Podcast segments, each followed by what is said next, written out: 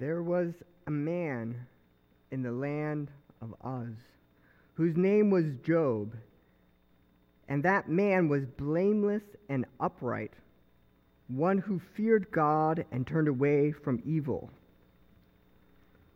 There was a man in the land of Uz. Job 1 starts like a good story, right? Can't, can't you just start to see it and, and be drawn into the book? Who is this Job? Where is this land that he speaks of? You know, much of Scripture is, is written as a literary masterpiece. Think of Genesis 1 1, in the beginning. John 1 1, and the Word. Talking about these various elements that grab our attention and draw us in. The book of Job is, is, is a great piece of literature, uh, well worth the read and enjoyment, like a good book. But there's so much more in this book than just a good read. It's so much more than just a New York Times bestseller. There are some truths in this book, some examples, this character that we introduced back in August, and we looked at him in the face of his trials. Oh, and I'm getting signals. The kids can be dismissed for Tabernacle Express. Apparently, not everyone is as excited about the book of Job. it is somewhat labor intensive, so I can understand. Audrey also is very dynamic and exciting, so she'll do a good job with them. But the book develops his character. It gives us in, in chapter 1 and 2, which we already went through, it developed some of his character. It talked about his family, his relations, his work, what he did with his hand, his position in society. What I think perhaps more interesting as this story progresses and as we saw back in August is we get a picture into the very presence of God. I mean, no Hollywood director can portray what Scripture portrays to us. They cannot imagine the storyline that's being developed in this book of Job. We get front row seats as God summons his angels into his presence in the heavenly host. And then something a little surprisingly happens. God calls upon Satan as well, that Satan would come and give an account before him. And he enters into this dialogue with Satan that is somewhat mysterious. It's confusing. In fact, I would say most of the book of Job is rather confusing. It's, it's hard to understand, it's, it's hard to digest. And it looks like the bad things that happened to Job happened because of Satan. This was Satan's plan. Satan wanted to test Job. Satan wanted to bring bad things into Job's life. I mean, is that kind of how, how we sometimes think? if something bad happens to me, it's probably Satan's fault. Uh, maybe it's a relative's fault, a coworker's fault. It's the president's fault. We, I mean, we'll just keep going down the list. We'll blame everyone. Sometimes we'll even start to blame God, right? It's God's fault. Perhaps we'll blame ourselves. Job's an interesting book because Job is fighting, he's wrestling against blaming and accusing God for doing something wrong, all right? And he's wrestling against believing he's done something wrong when he believes he is in the right. And so, why is he going through this? If, if God's not angry at Job and punishing him, and he hasn't done anything wrong, why would he support Satan's plan to bring such suffering and trials? And it, it would be more palatable if it wasn't so severe, right? You ever watch a movie and all of a sudden they just start to take it too far? A character like, okay, that's enough. You can stop now. You don't have to take it further. But in the story of Job, as we saw in August, it goes and goes and goes. And where we left off at the end of chapter 2, Job is left with nothing. His health is deteriorating. His friends have traveled from afar. He's probably been in suffering and grieving and mourning for weeks, perhaps even months by the time his friends get there.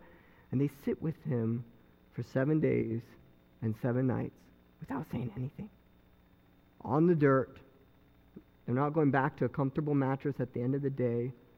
They're not eating Thanksgiving. I mean, I, my family was sick this past week, and there was some misery in that aspect, but we still ate well.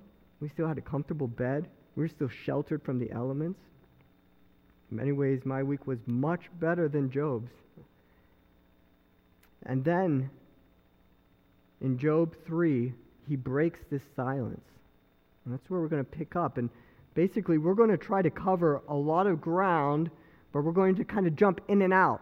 And I'm going to be summarizing some of the arguments his friends bring against him and some of Job's defenses.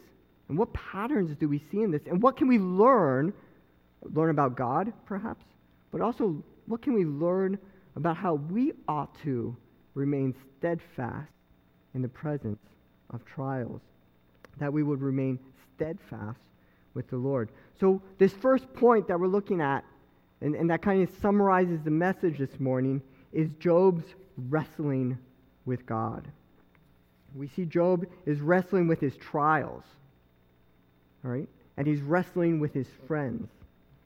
And he breaks this silence from chapter 3. And I just want to read a few verses so that we can kind of grasp his state of mind, his emotions, his physical state. Job's 3, verse 1, it says that after this, Job opened his mouth and he cursed the day of his birth. Scripture is very raw. He cursed the day of his birth. Perhaps you can relate. Perhaps you've been through something that caused you to question your own existence, and perhaps it would have been easier to have never been born. Let the day perish on which I was born, and the night that said, A man is conceived, let that day be darkness. May God above not seek it, nor light shine upon it. Let gloom and deep darkness claim it. Let clouds dwell upon it. Let the blackness of the day terrify it. Does not sound very hopeful and encouraging. And what perhaps makes it more difficult is how his friends choose to counsel him in his distress. See, there are three rounds, basically, of arguments between Job 4 and 33. And the first two rounds, you have three friends going at him with arguments, and they start to repeat themselves, and you actually see Job repeating himself a lot in his replies to them as well. There's these three rounds. And I just thought to myself as I read through this, you know, when I'm sick, when I'm discouraged, when I'm distraught, when my emotions are overcome, it's very hard for me to put thoughts together in an organized way that communicates something of worth. Job's not just advocating and defending himself. Job is pulling together, by the grace of God, the means to fight for God's character integrity as well. This isn't just about Job. This is primarily about God. The book of Job is primarily teaching us truth about God. And as this wrestling is going on, what I want to look at is how this first round of arguments starts to come to an end. So his friends have brought accusations against him. They're largely accusing him. God punishes the wicked. That's a common theme. So therefore, there is sin in your life, Job, and you need to repent for it. And Job is arguing back. You know, God is still good. God is still sovereign. All right? He's not doing anything wrong, but, but I don't believe I'm being punished for sin that I've committed either. And so in chapter 13, he starts to respond to some of these accusations. And I think it's very interesting here in the first few verses, he starts to address the lack of wisdom in his friends. And that's going to be a theme, one of the themes we're going to see in this pattern. And let's look at a few of these verses here. Uh, perhaps uh, Job 13, verses 1 through 9, and, and consider what we have to glean from Job's response here. So, chapter 13, verses 1 through 9. Behold, my eyes, my eye has seen all of this. So basically, I've heard and I've seen and know what you're talking about. You're not sharing anything I haven't heard before. My ear, my ear has understood, has heard and understood it. What you know, I also know. I'm not inferior to you. So Job's saying, You're trying to teach me, but I, you're not the teacher. And it's interesting, he advocates directly back to the teacher in verse 3. But I would speak to the Almighty, and I desire to argue my case with God. Right? Job knows his friends aren't seeing things clearly. And, and one of my arguments this morning, a pattern we're going to see, is that Job's ability to practice wisdom is one of the tools, the benefits of being able to discern truth in his circumstance and situation. That's going to be a great source of relief for him. But he would appeal to God. As for you, you whitewash with lies. Worthless physicians are you all. Oh, that you would keep silent and it would be your wisdom. So now he's counseling them. They would be wiser, they would be practicing better wisdom if they simply remained silent. What you started off doing those seven days, you would remain wiser if you continued to do that. How often do we reveal our own foolishness when we begin to speak rather than pause, listen, ponder, and consider what is God doing? Hear now my argument, verse 6, and listen to the pleadings of my lips. Will you speak falsely for God and speak deceitfully for Him? Notice that? The offense isn't primarily against Job, although he feels the offense, and he's going to share more throughout these chapters about how he feels the offense from his friends. But he's also saying that you are misrepresenting God. That's of a primary concern, that his friends, in their arguments, are mischaracterizing God, as if God only does bad things to people who sin, and as if God cannot remain good and allow trials and tests and bad things to happen to good people because he has a purpose. All right? We're going to keep looking at that. What is the purpose behind what God is doing here? Will you show partiality, verse 8, towards him? Will you plead the case for God? Will it be well with you when he searches you out? Or can you deceive him as one deceives a man? They're finding a lot of confidence in their own ability to reason, their own wisdom. Scripture talks about the wisdom of men and compares it to the wisdom of God. We ought to be very cautious in the counsel we give and to make sure that we are accurately representing the character and nature of God. It's very clear in these first few verses in chapter 13 that Job is still discouraged by his friends. And I, I think there are a couple interesting th- verses later on in this chapter, particularly 15, which I had Bobby Burns sing a song based off of this passage. Job reminds his friends, and I think he's kind of counseling himself. My hope in verse 15, 15 says, is in him, is in God. And though he slay me, all right, though he slay me, he will sustain me in the hope. So Job is being sustained by hope in this trial and test. And it's hope in God. And I believe it is wisdom, wisdom that Job has cultivated, wisdom that God has given him, that allows him to maintain this sense of hope in God while his circumstances continue to darken. There's also something that's hinted in chapter 13 that we're going to see repeated later on. In verse 24, we start to see the weight of Job's trial bearing on him and his challenge. A lot of these arguments back and forth is Job is also wrestling to try to reconcile what is the purpose behind my suffering. I believe there is purpose, God. I believe you are good.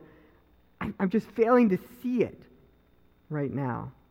And, and in, in verse 24, he says, Why do you hide your face and count me as your enemy? Now, it's a little hard to discern in this situation. Is Job saying, God, you are my enemy? God, you think of me as your enemy? God, you're treating me like an enemy? Or is he saying something like, I feel? I feel like you are treating me as someone who would be your enemy, but I don't believe I am your enemy. You know, I think there's doubt here simply because of verse 15 and what you'll see in other chapters. There's this back and forth sometimes on Job trying to wrestle with his circumstances in the trial and the test that's going on and wrestle with what he knows to be true. It's so easy when our circumstances are difficult that we begin to allow our emotions to direct our thoughts, to direct, even and shape our beliefs beliefs about ourselves, beliefs about our world, other people, beliefs about God. Our emotions start to be the tool that changes the way we engage with God and the rest of creation. But Job, I believe, is fighting that his faith would remain steadfast and that truth, that God himself would be the anchor and the lens that he would interpret everything else. And so he's going to God for his hope. He's going to God to gain wisdom and understanding in the very trial he is experiencing. And he's going to allow that truth to define how he's to understand himself, how he's to understand others, and how he's to understand God in the present of this current trial and form of suffering. And so Job puts his hope in God to sustain him. And I believe that we are seeing a picture of the power of wisdom when we are facing trials. Job's situation continues to digress, going into another round of arguments and debates.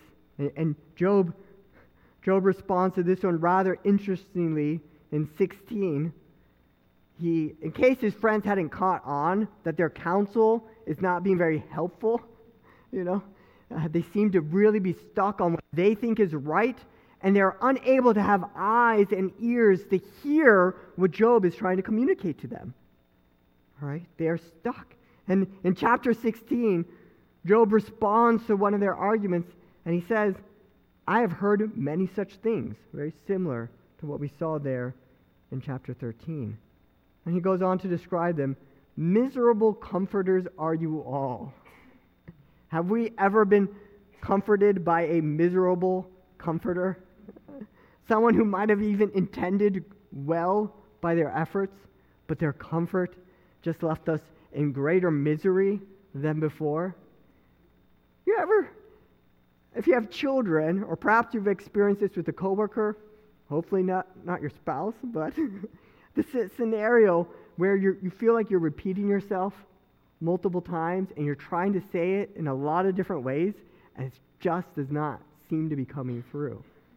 Well, imagine doing that after losing everything, being in immense physical pain, not sleeping, not eating, and, and suffering, and being able to continue. Like, I get a headache, I get hungry, I get tired, and I start to respond to my children and others very shortly. I don't represent God well in those moments. Job, here, though, in his sense, I feel like he is still maintaining such composure, taking into consider his circumstances and situation, his, his mental, emotional, physical anguish. And yet there's such composure. I really believe this is God's hand sustaining Job not Job is so great. I believe God's hand is sustaining Job because Job is looking for godly wisdom and he believes there's power in God himself. Because where is wisdom found? Where is wisdom found? In Proverbs, where does it say wisdom begins? In fear of the Lord. Do, do you remember how God described Job back in chapter 1 and chapter 2? Here is a man who fears God, one who is upright, avoid r- runs from evil. Okay? He was the most righteous man on earth. He didn't start living that way when the trial hit. He established his ways before God long before this ever happened.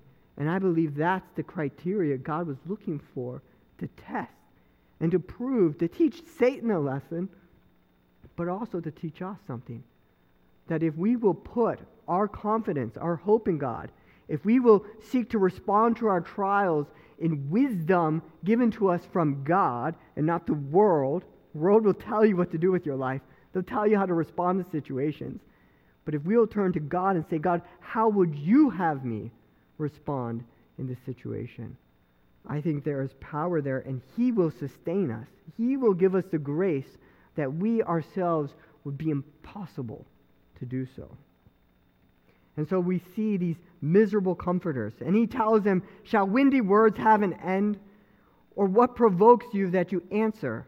I also could speak as you do. If you were in my place, I could join words together against you and shake my head at you. Saying, I could play this game with you and go round and round and round and round and round, and what would it profit any of us? Because we are not using godly wisdom in this situation. There's no power behind it, there's no hope in it. And again, in verse 19, chapter 16, verse 19, we see this pattern revealed. He pleads before God as again as his witness. Even now, behold, my witness is in heaven, and he who testifies for me is on earth. On high, sorry. So he's advocating for his witness in heaven. He's advocating for God who will testify and vindicate, vindicate him. He says, My friends, in verse 20, scorn me. They mock me. It's like cheap shots while Job is down and suffering. Maybe you've experienced that. You've been in a distressed point and while you are down, others take advantage of your weakness.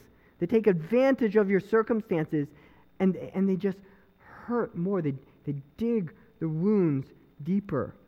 And we know that Job is in anguish. He says, My eyes pours out tears to his friends. No, no, he says his eyes pour out tears to God.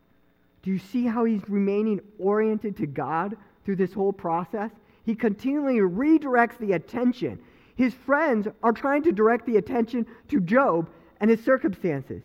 And Job is continually trying to direct the attention to God.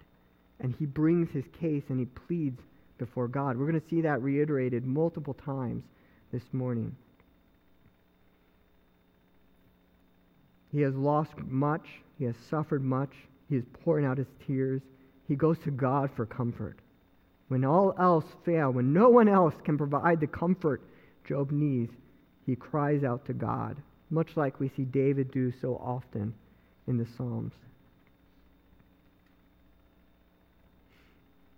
Chapter 17 is, is kind of interesting here as it builds on and, and, and enforces this idea of hope. But now we see Job is somewhat wrestling with where is he going to find his hope.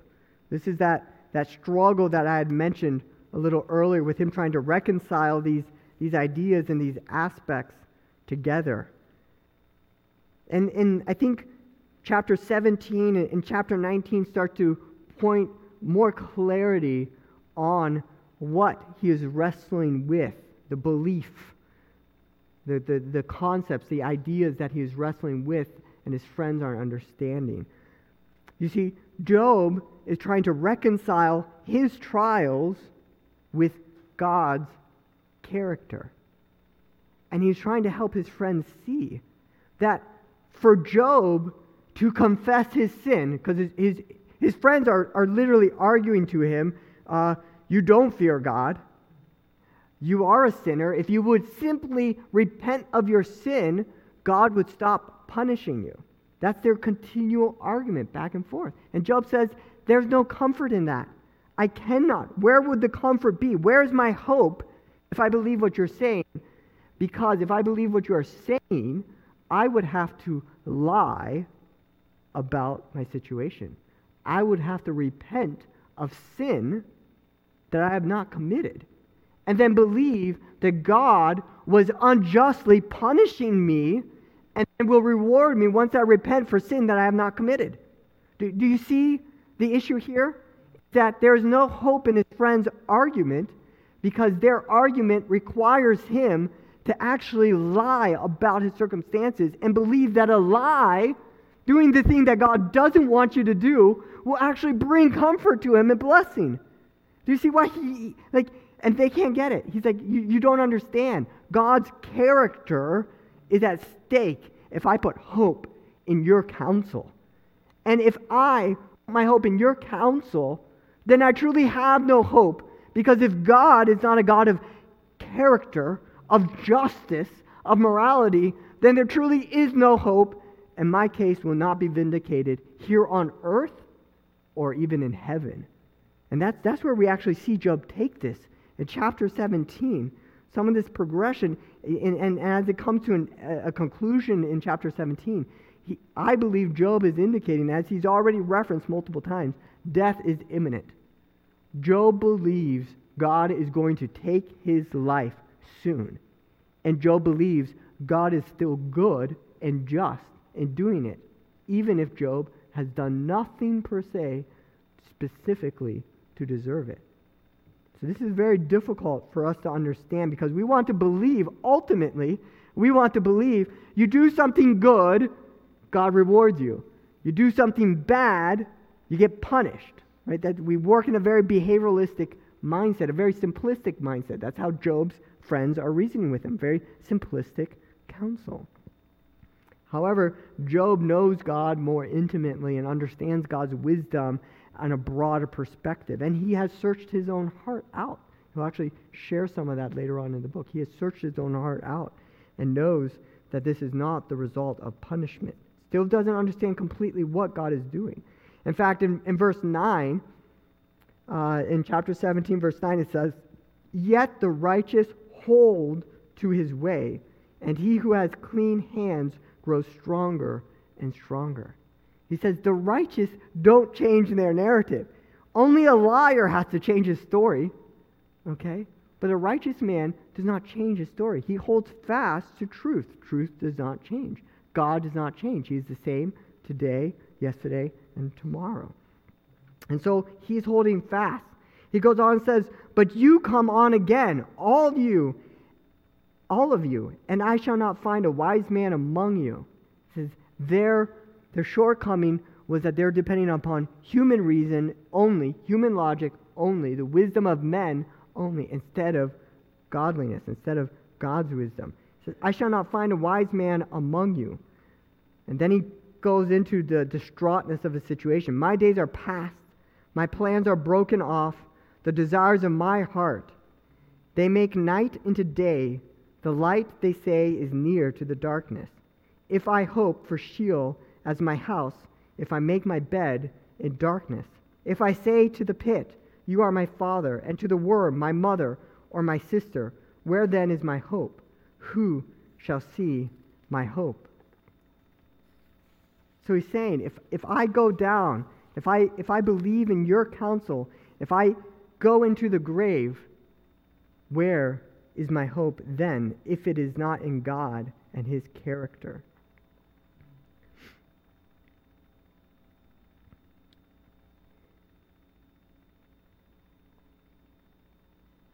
I think at this point we start to wrestle with if, if, if Job is innocent and God is good, and God is choosing to bring this test and trial into Job's life, not to punish him. What is God trying to do? We're not going to answer that entirely to this morning. I'm saving that for January 1st. But what I do want to encourage and emphasize you is that you don't always know how things are going to end. And that's where we have to trust God and remain faithful. We have to remain steadfast in the trials that Job is demonstrating here is because we don't know the ending, and God does know the ending. And I think the picture that Job is portraying to us is that the way we remain steadfast in trials and endure for the ending is by remaining faithful to the path of wisdom. I think that's the big idea here that, that Job is seeking to communicate is that the path of wisdom keeps one steadfast in the presence of trials. All right? It's the path of wisdom. Proverbs often describes wisdom as a path or a journey or the way. Stay on the path, stay in the way. Remember the counsel that we as parents often cling to? Raise up a child in the way they ought to go, and they will not depart from it. It does not say that they will not face trials. It says that if you will help them to depend upon God, to develop godly wisdom and insight, then when the trials and, and the issues in life occur, they won't depart from the path of wisdom. They might experience severe suffering and trials and tests, but they won't depart from the path of wisdom, or they ought not to. They still have a choice. You know, we can do the best. We can give them and share wisdom, but they could still choose to deviate from it, much like many of us do on a regular basis. And that's where we're thankful for God's graciousness and His mercy to us in those situations. But the hope in the trial is found in remaining steadfast through the wisdom that God has given to us through His Word in the presence of trials. Now, in chapter 19, Job is con- still sharing with the pain and suffering. How long will you torment me? Verse 2. In fact, here we see another, another element of what we saw in chapter 13, verse 24, where he said, You know, God counts me as his enemy. Here in chapter 19, verse 11, he says, he has kindled his wrath against me and counts me as his adversary. It feels like stronger language here in chapter 19 than what I saw in chapter 13. Here it seems like Job is almost convinced, for whatever reason he's, he's, he's not sure, but he feels and believes that, that now God has kindled his wrath against him and counts him as an adversary, as his enemy. And so now where does Job go for his comfort and, and hope? It's amazing. In that same chapter, in chapter 19, we, we actually see verses that most of us are probably pretty familiar with. And, and we might not suspect to show up here. In verse 25, so he, just, in verse 11, he just de- declared, God has kindled his wrath against him and counts me as his adversary. And then verse 25, he says, for I know that my Redeemer lives, and on the last he will stand upon the earth. And after my skin has been destroyed, yet in my flesh I shall see God, whom I shall see for myself, and my eyes shall behold, and not another. My heart faints within me. For I know my Redeemer lives that's not a natural response in light of what Job is going through. That's a very unnatural response. It's unnatural to some of his own thoughts that he's already revealed in that chapter. How can he find hope in his Redeemer who lives if he considers himself to be an enemy? You see, again, there's this battle between his circumstances, feelings, and what he knows to be true. In some sense, this is permission for you to wrestle with the realities of your own life and circumstances and challenges. But don't lose heart in thinking that God is not good and that God is not in control. He is still finding his hope in the fact that his Redeemer lives and that even though he passes away, even though his skin will be destroyed, he will stand before God and he will be in his presence and he will find comfort there. He it appears that he's starting to lose hope of being vindicated here on earth. Wouldn't we all love it when we're in a debate or argument and we want to prove our case? Many of us might have been with family over Thanksgiving. Sometimes there's arguments that occur. Maybe it's theology, maybe it's politics, maybe it's sports, weather, who knows.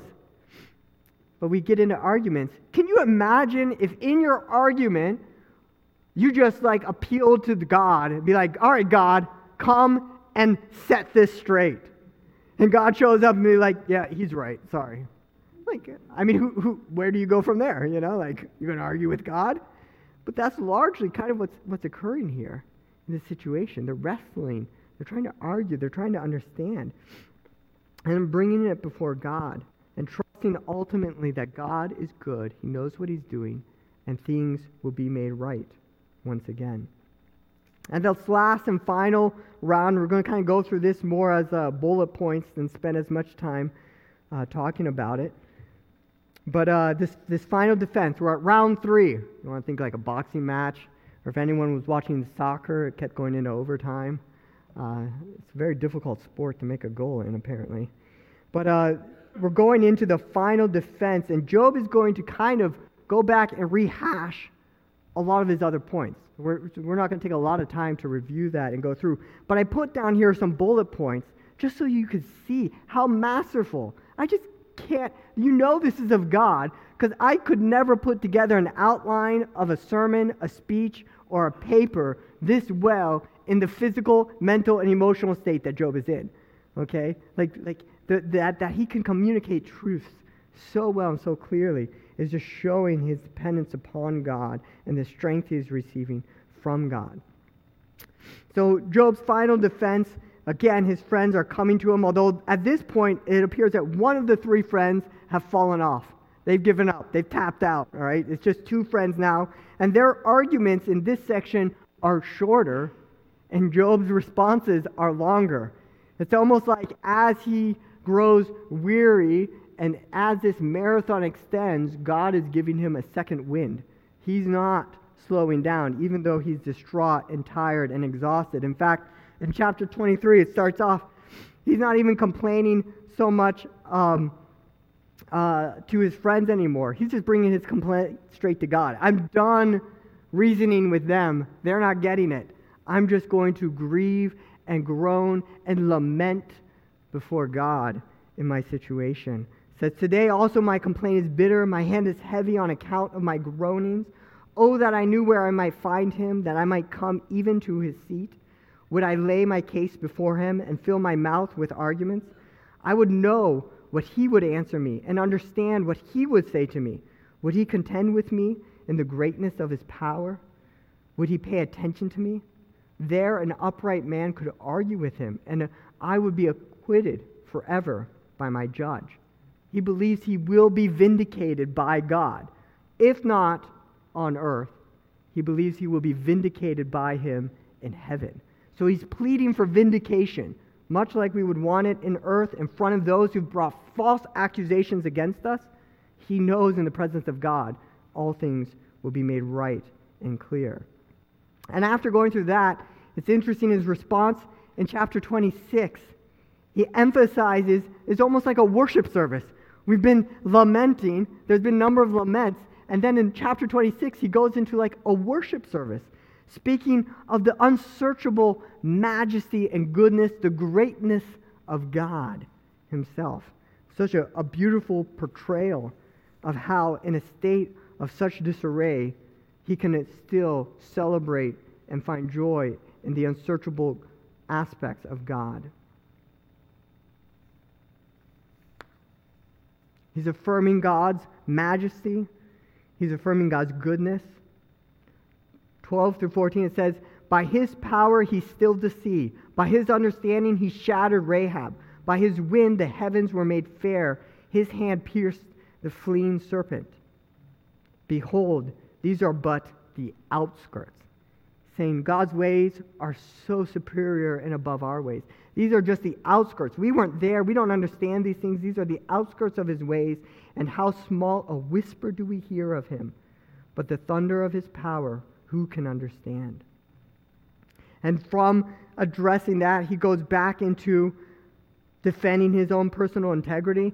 And these, it's really interesting in, in, in chapter 27, uh, but also in chapter 28 uh, and 31, to actually go through and read about the character and the testimony of his integrity. In many ways, none of us could stand and claim these truths as our own. I could not defend my own personal integrity to the extent that Job can defend his. And in chapter 28, he goes on to address the challenges of searching for wisdom. So, once again, we're starting to see cycles, all right? He argues in defense for his integrity. He's not being punished for sin. All right, there's a different purpose, a different reason. We saw that with the integrity. He's still affirming God's majesty and goodness. He's still directing and orienting himself to God, not his circumstances, not his friends. And now he's saying that the challenge here is in the search for wisdom. And, and I found what he said here on wisdom just to be really, again, it, it's part of that. It's a, it's a literary masterpiece. Uh, and he puts it in words that, that I could never do so. Well, I'll start off in verse 12, chapter 8, verse 12. But where shall wisdom be found? And where is the place of understanding? Man does not know its worth, and it is not found in the land of the living. The deep says, It is not in me, and the sea says, It is not with me. It cannot be bought for gold, and silver cannot be weighed as its price. But if you jump to verse 23, it says, But God understands the way to it, and he knows its place.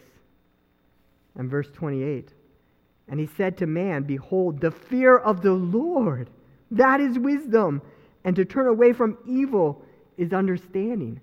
These are the same things God described Job as a man who fears God and removes himself from evil, flees evil.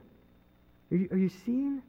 Job's response in, in the trials in chapter 1 and 2 was worship God, blessed be the name of the Lord, and do not sin. The positive side, worship. The negative side, avoid sin. The fear of God brings the wisdom that is needed to remain steadfast in the path of trials and to avoid sin and continue to worship. Throughout every single one of these rounds, Job has continued to worship and praise the Lord, just like from chapter 1 and 2. He continues to respond in worship as he goes through these situations. He does not primarily make it about himself. He does display his grief of his circumstances and how distraught he is, but he doesn't primarily make it about himself. And we don't have time this morning to go into chapter 29 and 30 as, as in depth, or 31 as in depthly as, as I would like to. Uh, but this is kind of like entering into a, a unique aspect of his argument. He, in, in, in chapter 29, he reflects back on his life. It's almost like looking back on the good days.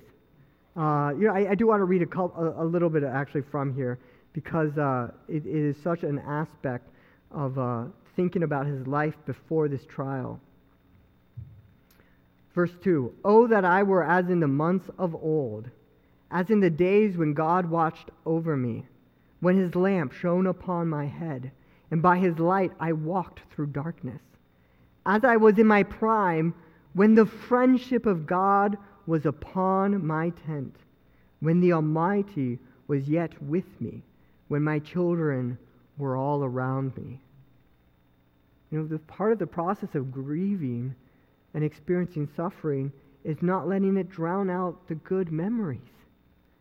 We often need the reality, the truth of the reflections of God's goodness in our own experience, in the experience of other people's lives that we've read in Scripture, in the experience perhaps of biographies, where we get to see the beginning and the end of the story at the same time, whereas in our life we're living in the present moment. But he reflects back, he remembers God's goodness, and he knows God doesn't change. If God was good then, God is still good now. The Lord gives, he can take away. Blessed be the name of the Lord. And so he finds comfort reflecting back on that, remembering his life, his integrity. It's just, it's, it's really a beautiful chapter. In verse 30, Instead of reflecting on the past, he then addresses the present trial, or chapter 30. He addresses his parent, present trial. And we talked enough about that, but again, just very descriptive words that describes his suffering. Um, he's becoming like dust and ashes. Uh, here again, we see that pattern where he feels, You have turned cruel to me, God. Verse 21, chapter 30, verse 21, it says, You have turned cruel to me. With the might of your hand, you persecute me. So we see that, once again, that, that theme has come where he's wrestling. You lift me up on the wind, you make me ride on it, and you toss me about in the roar of the storm. For I know that you will bring me to death. Here, as he comes to the final argument, death is once again imminent. And then in chapter 31,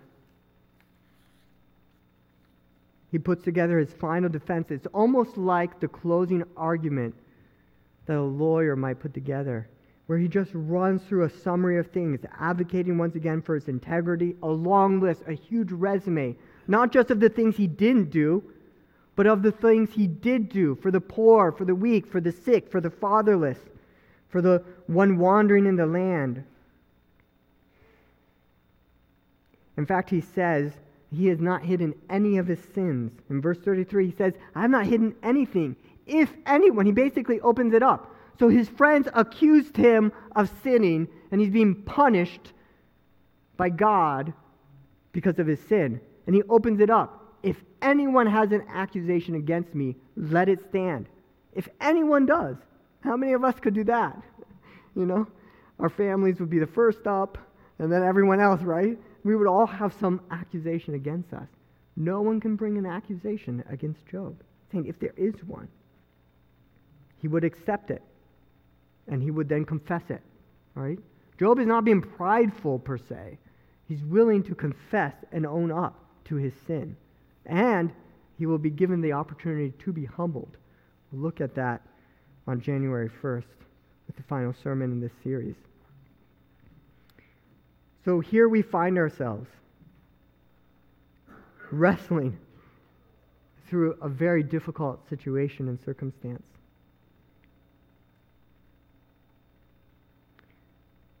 And we're left with wondering how will this end? I mean, some of us know how it ends, but perhaps you're not at that point in your own trial, and you're left kind of like Job at this state, wondering how will this end?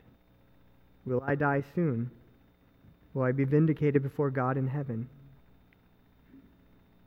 It seems like the comfort that Job can give us in the presence of our trials, especially when they endure, when they last and last and last. I think of people like Joni Eareckson Tada, right?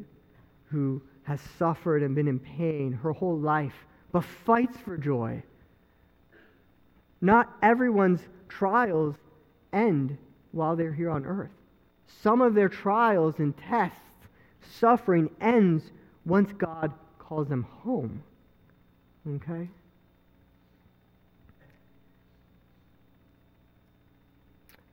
But I believe that is no coincidence that Job responded with steadfastness in the presence of his trials. I believe the reason why Job was able to remain steadfast and continues to be steadfast is because he had chosen to take the path of wisdom well before he ever experienced his trial. And if you look in Proverbs, it will direct you to practice certain spiritual disciplines as the way of wisdom. It's not just left for the elite like Job, it's left for those who will put their faith in God, who will demonstrate faithfulness by being in His Word, by fellowshipping with God privately in our homes, perhaps with our families, singing and reading and praying corporately together. When we practice these things, we are basically dining at God's table of wisdom, ingesting it, being strengthened by it in preparation for the battles, the tests, the trials we may face. And so, my challenge for you is whatever point you are in your own trial, test, suffering, do not lose hope. Do not give up faith. Discipline yourself. Maintain a steady diet of pursuing God's wisdom, consuming God. Wisdom is found in God. Pursue God, consume Him, and depend upon Him for the strength through that situation.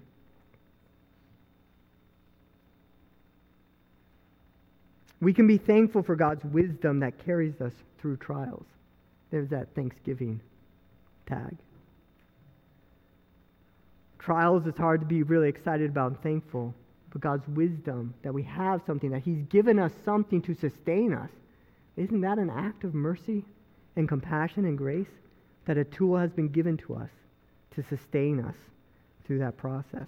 That's how we saw James summarize the book of Job. He said it illustrates God's compassion and mercy to those who remain steadfast in the presence. So, with faith, we're going to believe this to be true. And then on January 1st, we're going to see it actually manifest itself in a limited amount. And then through faith, we're going to believe in its full, complete fulfillment in the future with God. Uh, we were going to close with a special, uh, but my wife was going to be part of that, and she's not well. So I'm going to close us with a word of prayer, kind of like our, our benediction, uh, benediction reflection. Just encourage you to ponder these things. Uh, go back and, and review part, perhaps, of the, the chapters of Job. You have a little outline now in your bulletin. And, and see if you can see these patterns, see if you can pick it up, see if perhaps it can strengthen you in your own experience. Uh, let us pray.